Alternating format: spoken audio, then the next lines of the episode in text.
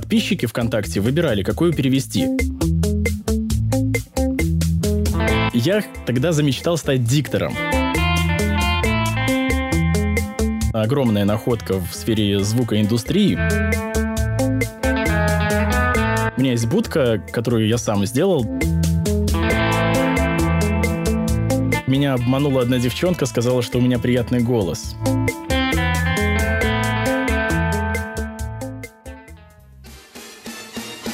Друзья, вы в гостях у Подстер. Добрый день, дорогие друзья. В эфире подкаст «В гостях у Постера». Это шоу создаем мы, команда сервиса Постер FM. Я, собственно говоря, автор, ведущий Андрей Крепецкий, наш продюсер и редактор Михаил и еще очень много людей, которые стоят невидимым фронтом за всем этим – и это девятый выпуск второго сезона. Напоминаю, в этом сезоне мы поговорим с экспертами индустрии о подкастинге.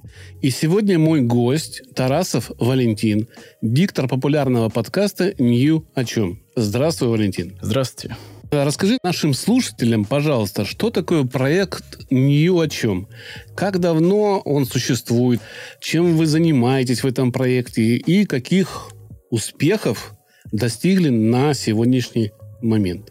Ни о чем изначально был создан в 2014 году и занимался только переводами англоязычных статей и очень коротеньких статей. Там каждый вечер публиковалась подборочка из пяти разных статей из зарубежных СМИ, и подписчики ВКонтакте выбирали, какую перевести. И за день с этим справлялись.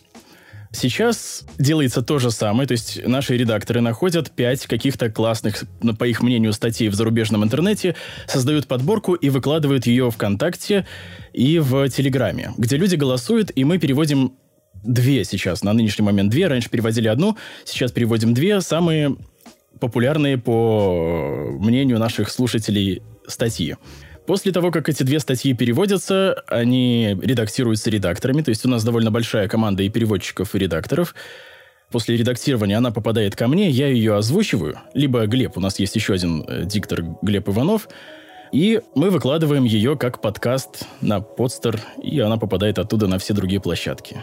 Я просто внесу ясность для наших слушателей. Валентин так скромно прошелся, в общем, по своим заслугам. Но сегодня проект «Не о чем» — это не только подкаст, да, который вы все знаете прекрасно, но также огромное сообщество ВКонтакте, в котором, по-моему, 160 тысяч подписчиков, если не ошибаюсь, да? 160. И еще, два... 100... еще где-то 20 тысяч, чуть меньше 20 тысяч в Телеграме. Да, как раз хотел сказать, что 20 тысяч подписчиков в телеграм-канале, ссылку на который мы прикрепим к этому выпуску, и вы можете подписаться и получать все новые статьи и выпуски подкастов, наверное, там публикуются, да, насколько, да, да, опять конечно. же, я понимаю. У вас есть небольшой Patreon угу. и одноименный сайт, где вы размещаете свои переводы зарубежных статей – как вам удалось развить свое сообщество до таких внушительных размеров? 160 тысяч подписчиков. У меня вот сообщество где-то примерно 10 тысяч подписчиков. Это довольно много для психологической узкой группы, потому что это все живые люди, они с нами общаются. Мы не вкладывали вообще в, практически в развитие группы денег. Это, ну, как нативный трафик, да, это правильно, наверное, сказать. Естественный такой трафик, который к нам пришел. Часть из них пришло, когда наш подкаст там буст сделали ВКонтакте. Ну, ты помнишь эту историю, когда только запустили, открыли. Что, что очень хорошо нам угу. помогло, естественно, да?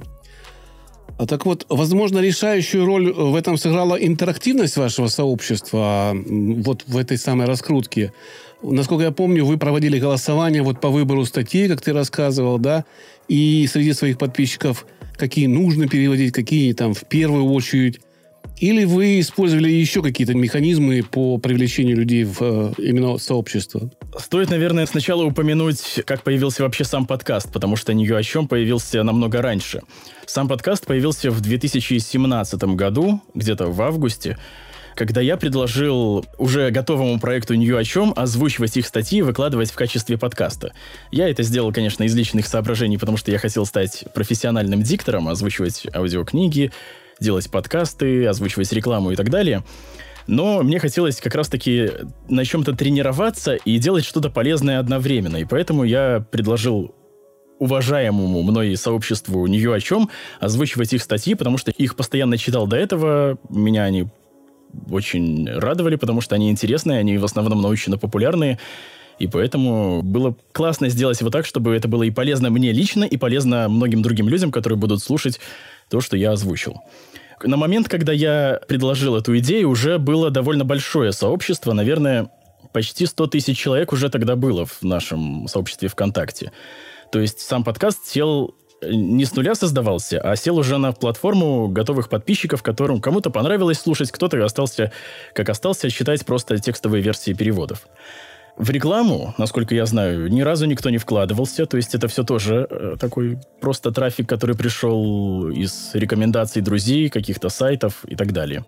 А скажи, в какой момент вы поняли, и может быть это вопрос не к тебе вообще, но он у меня записан благодаря моему очень хорошему редактору Михаилу, он раскапывает огромное количество информации. В какой момент вы все поняли, что нужно выходить за пределы ВКонтакте? То есть на каком этапе существования вы завели собственный сайт и подкаст? И почему именно подкаст, а не YouTube-канал? YouTube же более подходит для научных статей, там можно подтверждать картинкой какие-то вещи, и он смотрибельнее, больше людей, возможно, будет это делать. Почему именно звуковое аудио? YouTube-канал у нас есть, но мы туда просто дублируем наши аудиозаписи с картинкой статичной. То есть там нет никаких переключений картинок, никакого слайд-шоу, никакого меня, там просто идет аудиозапись. Там тоже некоторые люди слушают, наверное, у кого есть YouTube премиум, кто может слушать в фоне на телефоне. Я вдруг понимаю, что ты, может быть, не имеешь такого веса, чтобы сказать, все, ребята, идем туда. Я так решил, да? То есть у вас коллегиальное же решение принимается? У наверное. нас коллегиальное решение. У нас есть главный координатор Илья Силаев. Он заведует всем ни о чем, то есть он э, выбирает векторы, но он прислушивается к моему мнению, потому что он понимает, что сейчас подкасты куда даже более популярны, чем текстовые версии статей. Я тоже всей душой болею за нее о чем и готов там тратить на это много времени, получая минимальную какую-то отдачу. И поэтому у нас демократия внутри. Поэтому мы можем договориться спокойно там до каких-то векторов развития. И сайт у нас появился в прошлом году или в этом году. Короче, он когда-то появился. Там была такая долгая история, что все давно хотели получить сайт, чтобы у нас был сайт с архивом наших статей, потому что ВКонтакте это рыскать не очень удобно. Сначала нашли какого-то одного разработчика, который делал сайт. Он очень долго его делал, потом сказал, что я отказываюсь, забирайте деньги, я не буду его делать. Потом отдали другому разработчику, который обещал сделать за месяц целый сайт, а сделал за три месяца одну там страничку, и которую там нельзя масштабировать по-нормальному. И я умел делать сайты на тот момент и понял, что такой, ну ладно, давайте... Я не любил делать сайты, но умел. И я такой, давайте, ладно, я сделаю сайт, и все будет. И за пару недель я склепал там сайт newochem.io, и теперь он существует, и там вот выкладывают статьи. То есть у нас есть полноценный архив, где у нас есть почти все статьи, которые переводил проект New чем за вот эти вот почти 6 лет существования. И там и появляются и подкасты, и все, что нам необходимо, какие-то там контакты и так далее ты так сказал грустно, что я с максимальной отдачей и с минимальной отдачей к себе, э, что у меня возник вопрос. То есть ты это не твой заработок, да, на сегодняшний это момент? Это не мой заработок, подкаста? это мое хобби. Хобби. Такое как хобби, которое занимает все свободное время, видимо. Ну, не все свободное время. Это выпуски выходят, наверное, от одного до трех раз в неделю, примерно так и они там длятся от 10 минут до часа или там чуть больше, но это занимает 5-6 часов работы в неделю. Но это так, как хобби. Там есть небольшой выхлоп, но у нас не такой большой Patreon, нас не сильно поддерживают поддерживают. Я благодарен всем, кто нас поддерживает на Патреоне, но там не такая большая сумма, чтобы проект мог существовать независимо, и все могли бы вкладывать туда максимальное количество своего времени. То есть рекламу вы не продаете? Мы продаем рекламу, но это тоже происходит очень редко. Ну, у нас, наверное, нет никаких профессиональных продажников, которые могли бы заниматься исключительно рекламой и привлекать рекламодателей. Ну, как-то с рекламой выходит иногда грустновато. То есть она выходит редко, получается, что очень мало отдачи из-за этого. Вот хорошо, что вы на подстере. Мы э, все-таки придем к тому, что на подстере будет реклама автоматическая, и вы будете монетизировать свой подкаст. У вас достаточно много прослушиваний. Если вы не против и поставите галочку в определенном месте что мы не против получать деньги мы, за это. Мы явно за. Да. Всей командой за. Да, то эта система будет работать. Я не обещаю, что в этом году, но в следующем будет точно. И она будет полностью автоматизирована. Это и здорово. мы себе будем брать, кстати, не как YouTube, а, YouTube, так правильно, да, говорите, со смягчением не будем брать большой процент, он, конечно, будет, потому что там есть налоги, есть там какие-то вещи, но мы большую часть будем отдавать э, подкастерам, чтобы они могли развиваться, а не забирать себе. Потому что если мы заберем по чуть-чуть со всех, это будет достаточная сумма, чтобы мы развивались. И плюс каждый будет отдельно развиваться, как ему нужно, на те деньги, которые он будет получать. Дорогой слушатель, хочу тебе напомнить, что мы запустили собственное медиа про подкастинг – Издание получило название Podster Media. И там ты найдешь актуальные новости подкаст-индустрии России, США, Европы, советы по оборудованию и огромное количество полезных видеоматериалов. А еще сможешь почитать интервью с популярными подкастерами. Ждем тебя по адресу media.poster.fm media.poster.fm Вопрос следующий. Он касается отношений с правообладателями. Как они устроены? Есть ли они у вас? С какими авторами или владельцами сайтов, чьи статьи вы переводите для русских читателей и слушателей, вы связывались? И связывались ли? Не со всеми, кого мы переводим, мы связывались с некоторыми связывались, некоторые нам не отвечали. В, в большинстве случаев нам просто не отвечают, просто игнорируют даже люди. Ну, типа русские, что с ними общаться, да? Я не знаю, типа как они тупые, там да? думают. Может, может, у них в спам попадает, может, они просто такие, да что, кто вы такие, давайте-ка удалим ваше сообщение, и мы не будем даже смотреть. Ну, то есть отвечают крайне редко. Я даже не знаю, может быть, ни разу не отвечали. Поэтому во многом наш контент пиратский. Это я могу признать, что он действительно пиратский, но мы пытаемся все придумывать, как нам это все э, легализовать со временем. Есть статьи, которые мы переводим, они э, Creative Commons, которые можно использовать и в том числе с переработкой. Такие статьи, например, есть у некоторых сайтов, из которых мы берем статьи, там довольно хорошие статьи, то есть это не какой-то шлак. Где-то мы, если переводим какого-нибудь блогера, то наверняка он даже не против того, что мы его переведем. Ну, ему можем написать, он нам не ответит, но, скорее всего, он не против, если в русскоязычном интернете появится такая статья. Вот. Если мы берем из каких-то крупных изданий, то да, там возможно, что мы можем нарваться на какие-то проблемы.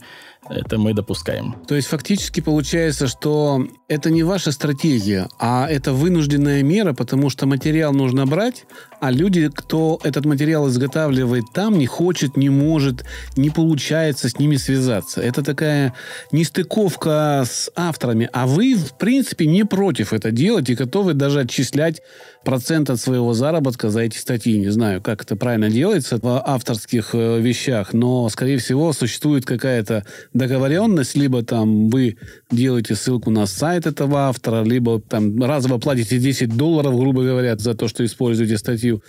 То есть были ли у вас вообще такие прецеденты, когда со стороны правообладателей приходили споры имущественные по поводу вот этого контента, который принадлежит не вам. Но вы его взяли, перевели, кто-то нашел, кто-то нажаловался. Э, человек пришел, сказал, а-та-та, товарищи, вы у меня украли. А ну-ка, давайте сюда. Common, creative.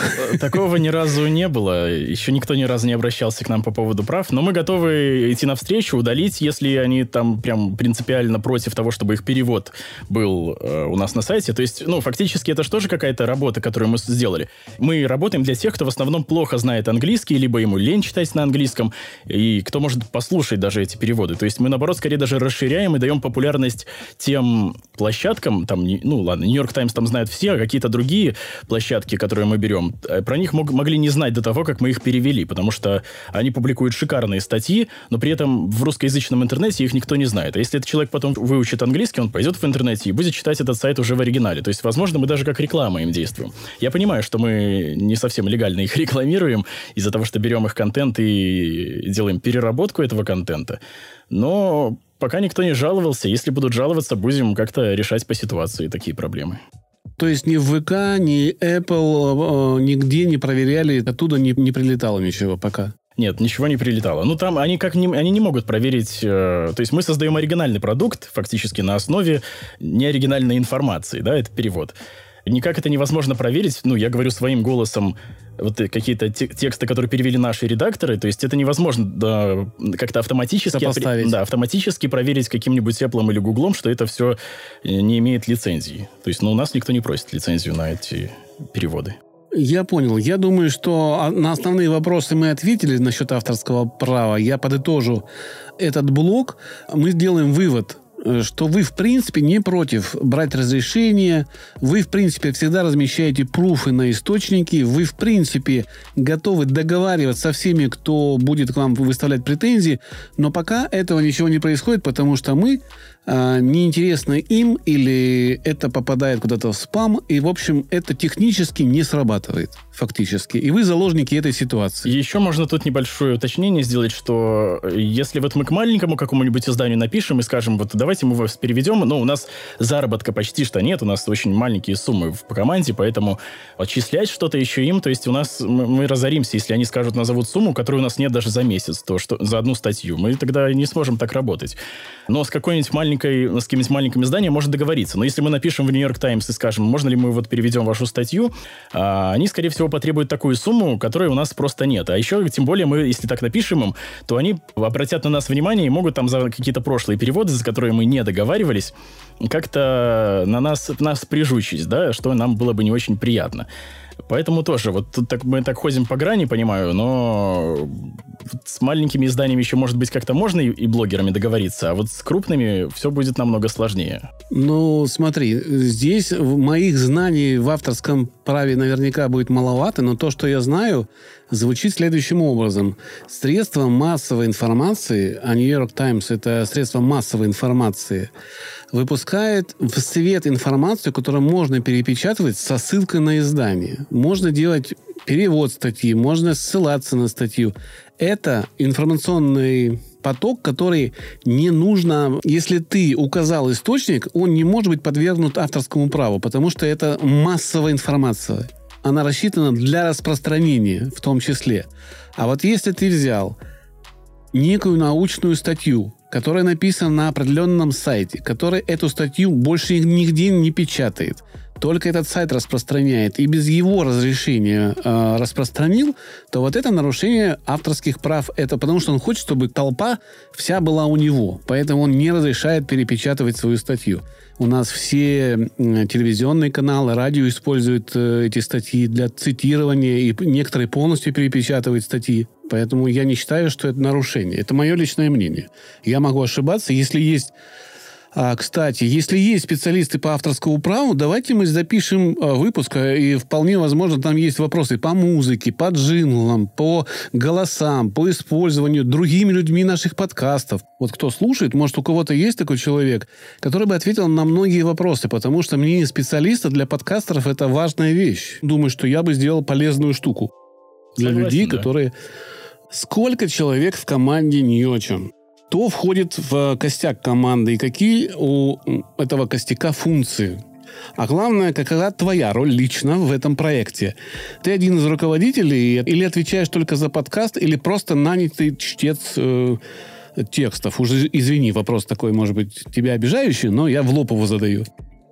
Я сейчас открыл чат наш трудовой ни о чем, и там 29 человек. Ух ты! Не все они активные, активно небольшая часть переводчиков и редакторов.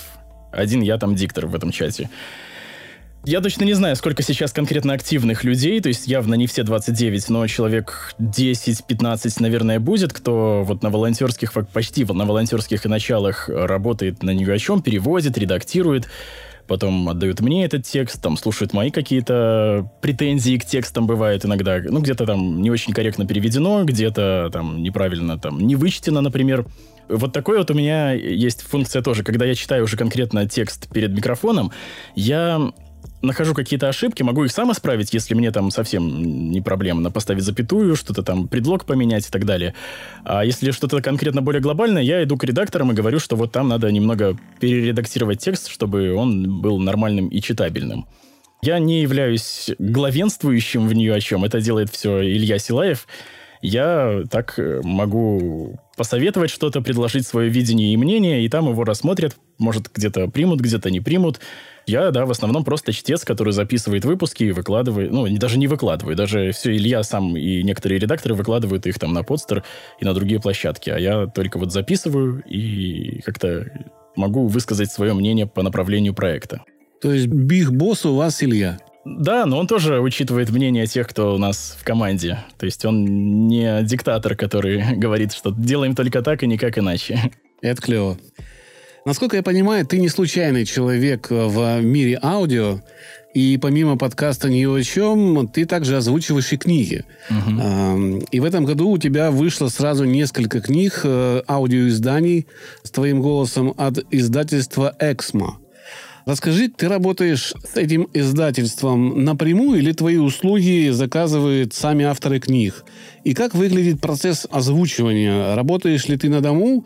И если на дому, то какое у тебя оборудование для записи вот этих волшебных угу. аудиоизданий? Я начал работать на Эксмо в конце прошлого года. Сначала я работал через посредника, который набирал чтецов, а потом, после одной книги, начал работать напрямую с издательством. Сейчас я работаю конкретно с аудиоотделом издательства Эксмо. Они мне присылают книги, они учитывают иногда мои пожелания, не всегда, но иногда учитывают, чтобы я читал там какую-то больше научно-популярную. Но я озвучивал не только научно-популярные, есть какие-то детективы, триллеры, про искусство. Там разные книги. Сейчас я уже озвучивал штук 5-6, наверное, где-то так.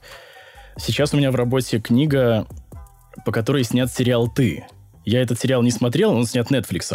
Но ну, я спросил у своих знакомых, и многие из них смотрели этот сериал, говорят, классный, ну, неплохой сериал, как минимум, говорят, и, типа, прикольно, что ты его озвучиваешь. Я такой, о, здорово, что мне дают какие-то даже, возможно, знаменитые среди некоторых людей книги. Я озвучиваю все дома, у меня дома студия, то есть у меня обработана акустическая комната, это самое важное для а, записи аудиокниг и вообще любых записей аудио. Оборудование у меня сейчас, вот я говорю в микрофон от э, Focusrite, который шел в комплекте с Focusrite Studio. Есть такой набор. Там наушники, микрофон и звуковая карта. Но это мой не основной микрофон, я с ним только по Zoom общаюсь. Я записываю в совершенно другой микрофон, он называется Recording Tools MC900. Это китайский микрофон, э, определенно огромная находка в сфере звукоиндустрии. Его поставляет Октава, насколько я знаю, то есть она из Тулы. Этот микрофон приехал ко мне из Тулы. И стоит он на тот момент, когда я покупал, стоил где-то 7 тысяч российских рублей. И для такого дешевого микрофона там качество просто бомбическое. То есть это не какая-то китайская, эти BM800 знаменитые, но намного лучше, хотя цена примерно такая же. Этот микрофон я нашел на форуме «Радиозвук», там, где дикторы сидят и звукорежиссеры. Там кто-то выложил сравнение вот этого микрофона Recording Tools с Neumann TLM-103 то есть со стандартом в индустрии озвучания. И предложил сравнить с диктором, то есть он выложил две анонимные записи и предложил сравнить, какая из них от Recording Tools, а какая от TLM-103.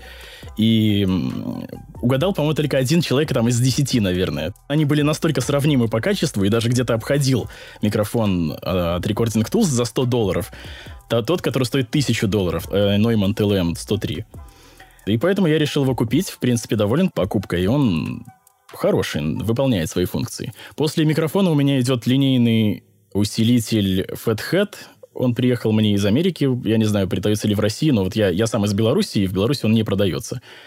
Потом у меня все заходит в звуковуху Focusrite 2.2, еще первого поколения, древняя, иногда глючит, бывает, возможно, стоит ее обновить.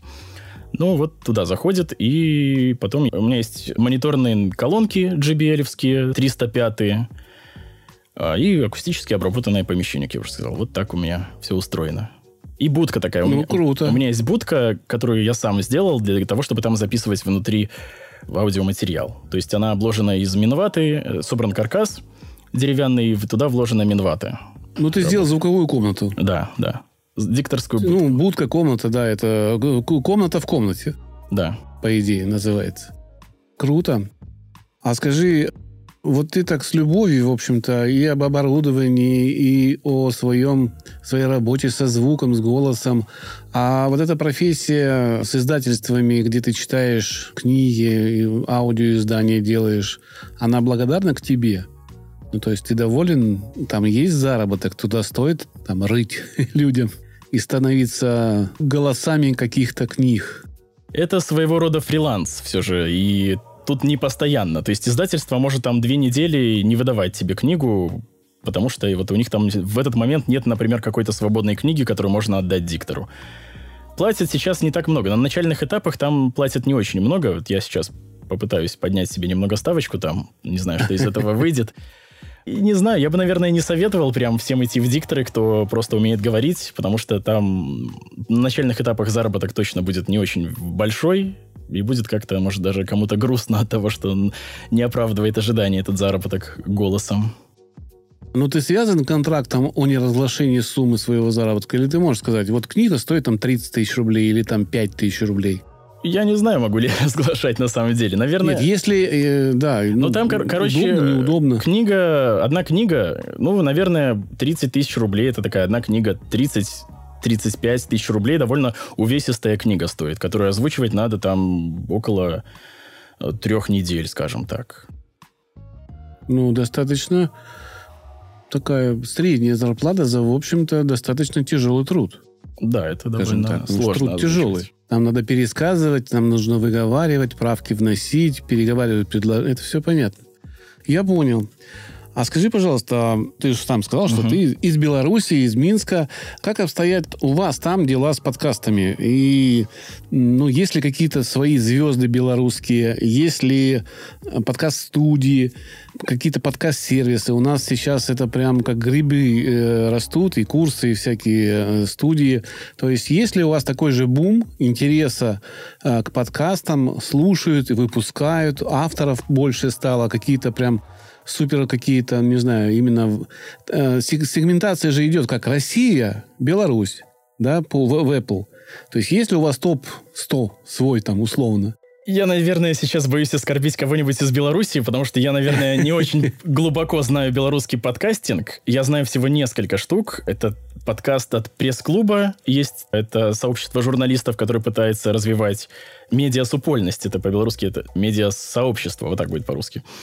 Есть какие-то локальные, которые набирают там максимум 800 на лучшем своем выпуске прослушиваний.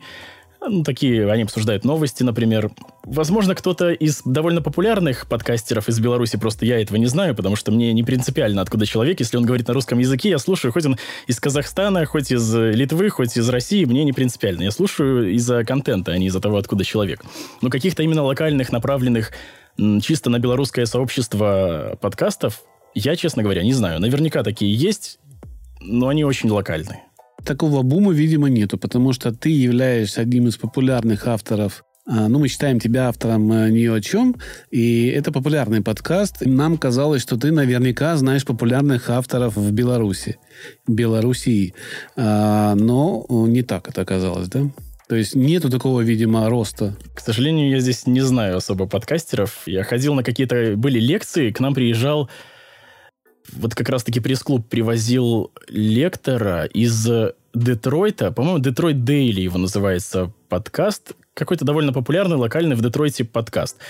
И привозили этого лектора, который ведущий этого подкаста, и э, я ходил на эту лекцию, и, видимо, там были какие-то другие белорусские подкастеры, которые пришли послушать такого приезжую, приезжую звезду из-за рубежа.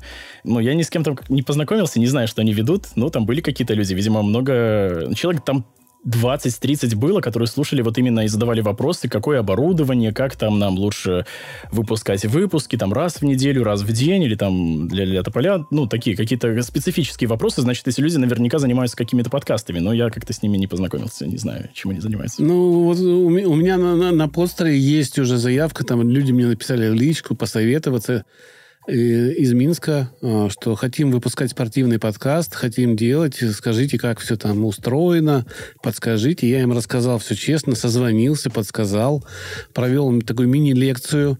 Кстати, если кому-то интересно мое мнение, я могу чем-то вам помочь, пожалуйста, в Телеграм ко мне обращайтесь.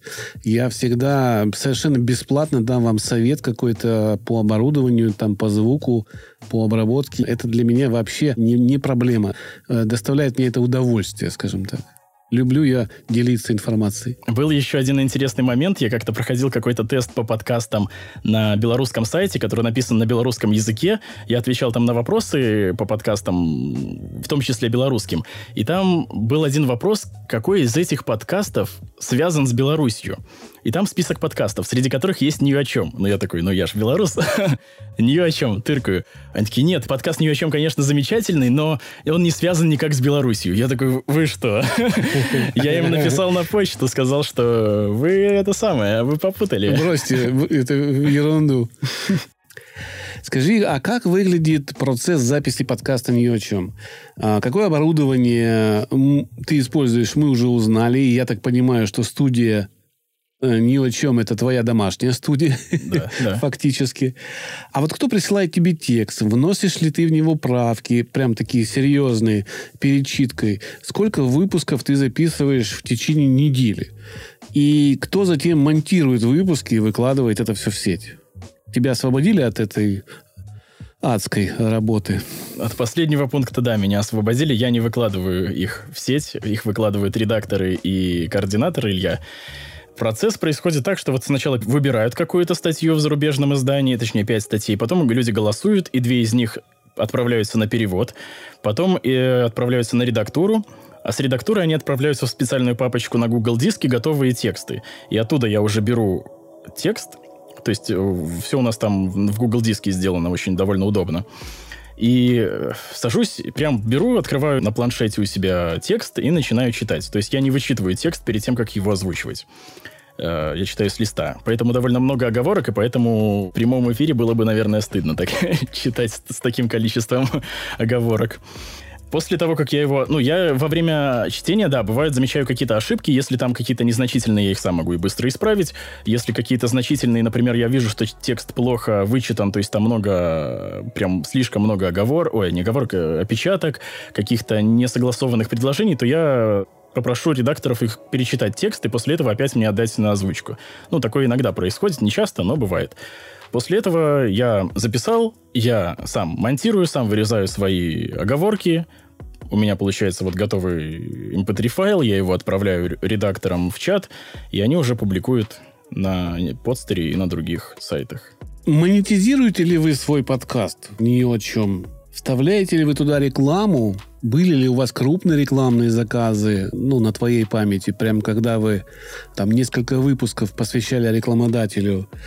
И много ли приносят донаты и Patreon? Потому что донаты – это один вид э, поступления денег случайно, а Patreon – это то, что постоянно. Вот такой вопрос. Были ли у нас крупные рекламодатели? Да, были. У нас был Skillbox, Skill Factory и Wargaming с э, World of Tanks. Вот, это наши крупнейшие рекламодатели. Очень рады, что смогли их завлечь нашим подкастом. И они, по-моему, Skill Factory покупал у нас прям цикл реклам, штук 8 если не больше. Вот это был один, ну, самый крупный заказ по рекламе, который у нас был. Это, да, это было хорошо. Илья говорил, я не знаю, давно он говорил, год назад где-то, что разовые какие-то пожертвования нам приносят больше, чем Патреону. На Патреоне у нас там, по-моему, что-то около 160 долларов в месяц, то есть это не так много сколько хотелось бы. А разовые пожертвования, разовые пожертвования, которые дают люди, вот просто там отправляют на Яндекс деньги или куда-нибудь еще, те ну, какой-то более весомый вклад даже приносят иногда, чем наш Patreon со 160 долларами. А что связывает вас э, с, ну, ваш проект ни о чем, э, с пабликом Лентач? Вы сотрудничаете, если, конечно, не секрет, и если сотрудничаете, то на каких условиях, опять же, если не секрет? Это было очень давно. Это было, наверное, в году 2016. Тогда меня еще не было в самом проекте, я просто следил за ним. Наверное, я, в общем-то, и узнал о ни о чем из Лентача на тот момент, 4 года назад. Ну, тогда это был маленький еще. Я подписался, наверное, когда было тысяч десять подписчиков у этого сообщества тогда были какие-то договоренности, что они ставят ссылку на нас, а мы переводим для них, э, ну не мы, тогда другая команда была, но мы переводим для них какие-то статьи из зарубежного интернета, которые им лично интересны была такая договоренность, и тогда благодаря Лентачу, наверное, часть популярности и пришла к нее о чем, потому что это была крупная площадка. Ну а потом мы с ними перестали сотрудничать, там что-то были какие-то проблемы, что они не захотели, по-моему, ставить ссылки на нас больше нигде, то есть хотели, чтобы мы просто работали на них бесплатно, что там, короче, кто-то с кем-то поругался, потому что не, не, мы не смогли договориться, и поэтому больше мы с ними не сотрудничаем. Я понял. Теперь вопрос, как ты работаешь над голосом? Как ты его лелеешь, сохраняешь, тренируешь? Есть ли какие-то у тебя секреты, которыми ты можешь поделиться? Озвучивать аудиоиздание доверяют не всем. Это понятно? Там должен быть правильный выговор, дикция, понимание мысли, интонация, ударение, расставление вот этих мысленных акцентов. Как ты с этим работаешь? То есть это есть специальная техника. Как ты к этому пришел? Как ты в это попал? Наверняка это не основная твоя профессия, а ты к ней подошел каким-то образом. Вот эту историю давай затронем и поговорим. Очень много подкастеров хочет иметь дикцию, но не может. Я, кстати, немножко улучшил. Я нашел видео, и я ходил, занимался школу радиоведущих э, к Михайлову. Он там очень нас прям жестко так прессовал по поводу дикции, по поводу всего. И это для... Я не исправил все, но я немножечко подправился. Э, у меня появился там немножко такой низкий голос, там просаженный. Раньше я говорил вот таким голосом, и это было не очень приятно. А сейчас у меня появились какие-то такие глубокие нотки.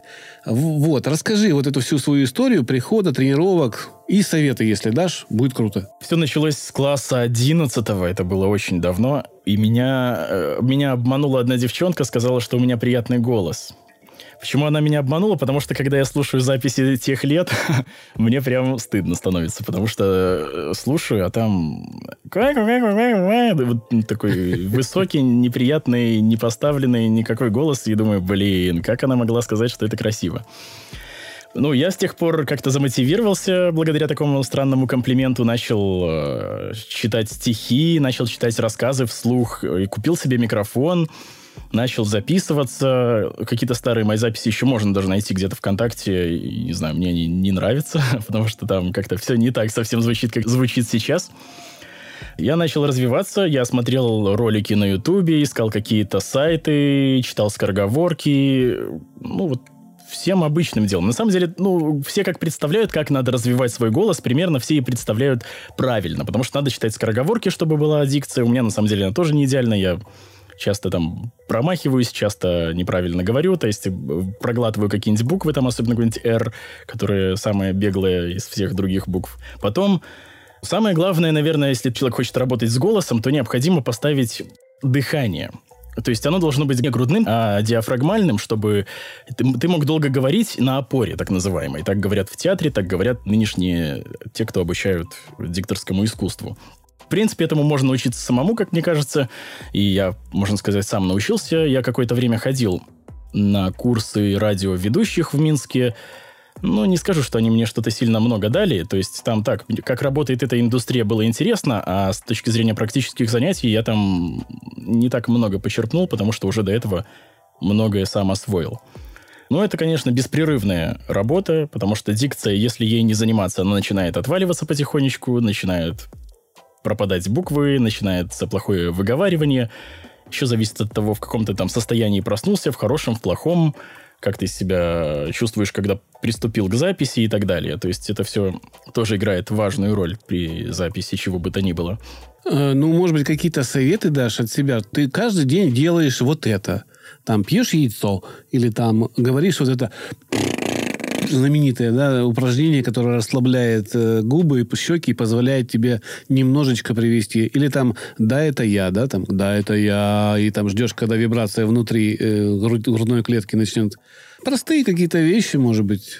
Сейчас я редко такими упражнениями занимаюсь, но надо было бы возобновить, чтобы дальше расти в этой сфере, потому что без упражнений не вырасти еще дальше.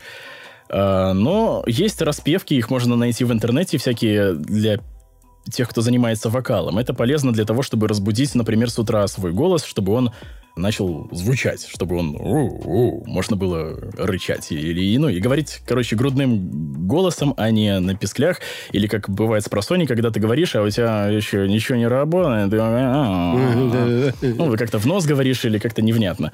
Такие упражнения полезны, то есть распевки там о а у ну вот такое самое простое, губы размять или чтобы буква р произносилась нормально все, ну, вот это все полезно. И это можно найти легко в интернете. Я могу слушателям посоветовать, наверное, даже какие-то конкретные э, YouTube-каналы, где про это хорошо рассказывается. Это канал Сергея Вострецова. Это диктор знаменитый, которого все слышали, но, но никто не знал, как его зовут. А, это Илья Демьянов, диктор, который владеет студией э, Ильи Демьянова. У него хороший канал, он доступно рассказывает о том, как развивать свой голос. Есть еще канал, который уже давным-давно никем не ведется. Он называется «Русская речь», если не ошибаюсь. Там есть несколько очень хороших роликов от театрала, который показывает, как ставить голос, как снимать зажимы из челюсти, как работать с э, речевым аппаратом. В общем, там очень хорошая база, которую, если пройти вместе с этим ведущим, то это даст большой буст в сфере говорения вообще. Ты мне ссылочки скинете, я их размещу, опять же, под нашим выпуском, но большую часть э, указанных ресурсов, э, она присутствует на нашем медиа постер по, по адресу media.poster.fm. Там в разделе видео есть техника речи, где я собрал как раз все эти каналы в единый канал свой. И человек просто смотрит, считается это э, просмотром, конечно, на Ютубе, но смотрит он у нас все это. И это все у нас по рубрикам сделано. Удобно для пользования просто, и все. Удобно, Поэтому да. предлагаю вам зайти тоже посмотреть. Но ссылочки будут под этим выпуском. А скажи, пожалуйста, ты не думал работать в обратную сторону? В какую? А, с русского на английский. И выпускать подкаст на английском. У меня не настолько хороший английский язык. Я понимаю, когда читаю, но я плохо говорю. И то есть я могу разговаривать с иностранцами, но это будет Russian accent, который будет очень а, сложно восприниматься иностранцами. Дую пиво every day за дубовым тейбл. Да. Примерно так, да. В принципе, мне кажется, что не хватает какого-то русского подкаста на английском языке. Ну, вот прям не хватает. Ну да, это было бы Который бы рассказывал о России им, честно. Понимаешь, я не люблю власть нашу сегодняшнюю, но она есть. Да, я не люблю оппозицию, но она тоже есть. И мне бы не хотелось иметь подкаст, который бы воспевал или ругался а, вот из этих двух частей. Я бы хотел, чтобы человек честно рассказывал о том, что он видит, то, что, что чувствует, да, России. Потому что Россия – это очень огромная страна с красивыми местами. Беларусь красивая страна, и там тоже есть о чем рассказать. Я был в Беларуси не один раз. Я там объездил в свое время был такой период в моей жизни. Может быть, вам это не интересно, но уж послушайте минутку об этом. А, я гонял машины из Беларуси. Это был 90-е годы. И тогда, чтобы пригнать из Минска машину значит, до, до Новороссийска, где я жил, это 2800 километров. Мне приходилось ехать не спав. Потому что если ты остановился, то машину потерял. Ее просто забирали. Подъезжали ребята на БМВ на черных. Браток, извини, но это наша трасса. До свидания. Тебя не убивали, не били, ничего. Ты просто машину забирали и все. Поэтому это был такой опасно трудный период в моей жизни. Но я им доволен. И я объездил очень много приграничных городов с Польшей, куда гнали самый первый поток приходил машин, а которые потом попадали на рынок в Минске уже. Был такой у меня период жизни.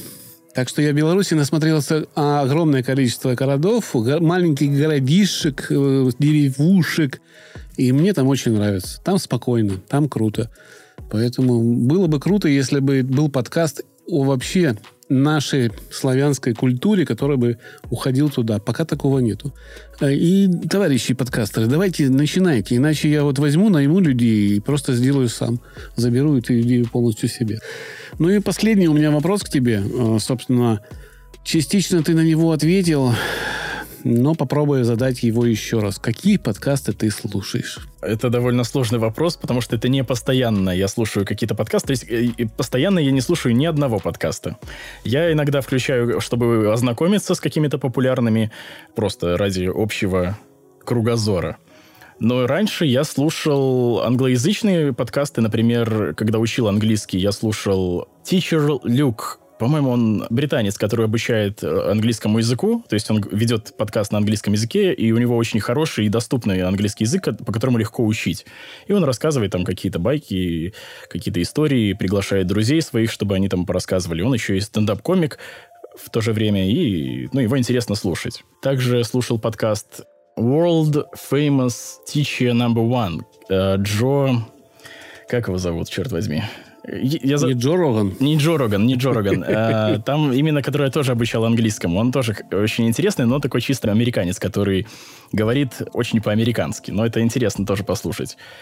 Из русских подкастов, ну, я иногда включал «Медузу», было интересно послушать, что они говорят, потому что это как знаменитый подкаст, один из самых популярных.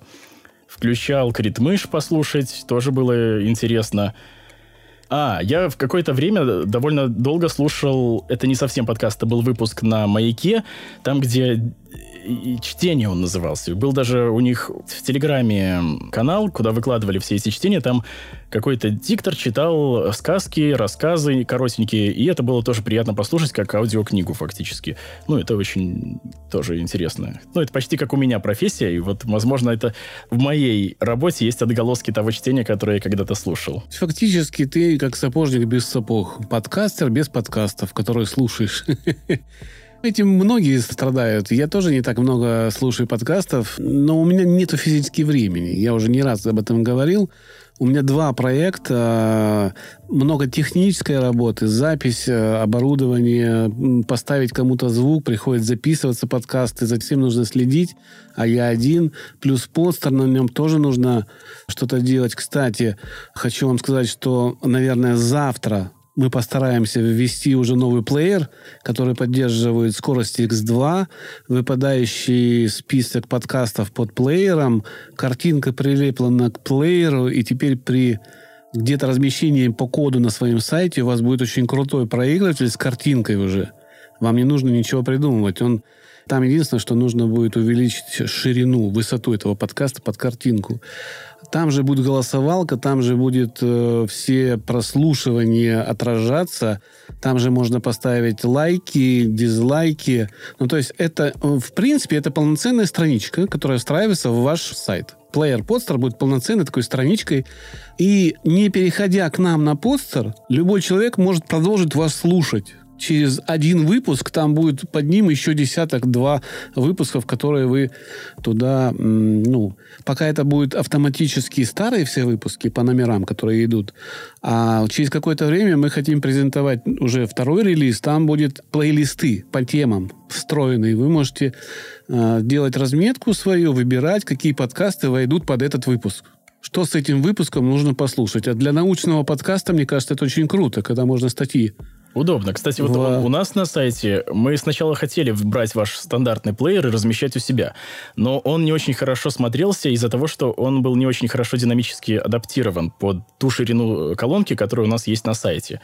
То есть именно из-за того, что он немного странно выглядел, мы решили использовать немного другую систему, то есть он все равно подкачивает с постера, нынешний наш сайт, но типа сделать, если он будет прям адаптивен под любые колонки, под любую ширину, под любые пиксели, то это будет прям очень Bootstrap супер. 4 у нас. Плеер Bootstrap 4. Я понял. Он адаптируется и на мобильный будет, то есть если на мобильный сейчас заходишь, а будет мелкий текст, да, виден, и там серенькие плееры вдалеке, то сейчас при входе на, ну не прямо сейчас, во втором релизе это будет, при входе с мобильного на страничку подстера вы будете видеть просто плеер с картинкой, и там все функции, которые нужно там отлайкать, промотать, и выпадающее меню со следующими подкастами. Это будет такая мобильная страница. Удобно. С минимальным дизайном, но который вы там настроите. Вообще у нас планов по постеру огромное количество. Там будет много финичек, и все, кто на постере, получат это в первую очередь. Поэтому регистрируйтесь, пока не поздно. Ну что, большое спасибо тебе, Валентин. Большое спасибо. Разговор у нас да, разговор у нас получился интересный. Мне кажется, что люди подчеркнут что-то полезное для себя. Я немножко переживал по поводу нашего разговора. Все-таки твой голос, он такой брутальный звучит. И я думал, сейчас мы будем разговаривать каким-то особым способом. Но нет, мы поговорили по-человечески, это круто. Так что еще раз спасибо. И напоминаю, что этот выпуск для вас подготовила команда «Постер». Я, автор и ведущий Андрей Капецкий, а также наш продюсер и редактор Михаил. И еще раз спасибо тебе, Валентин. Спасибо вам. Всего доброго. Всего доброго.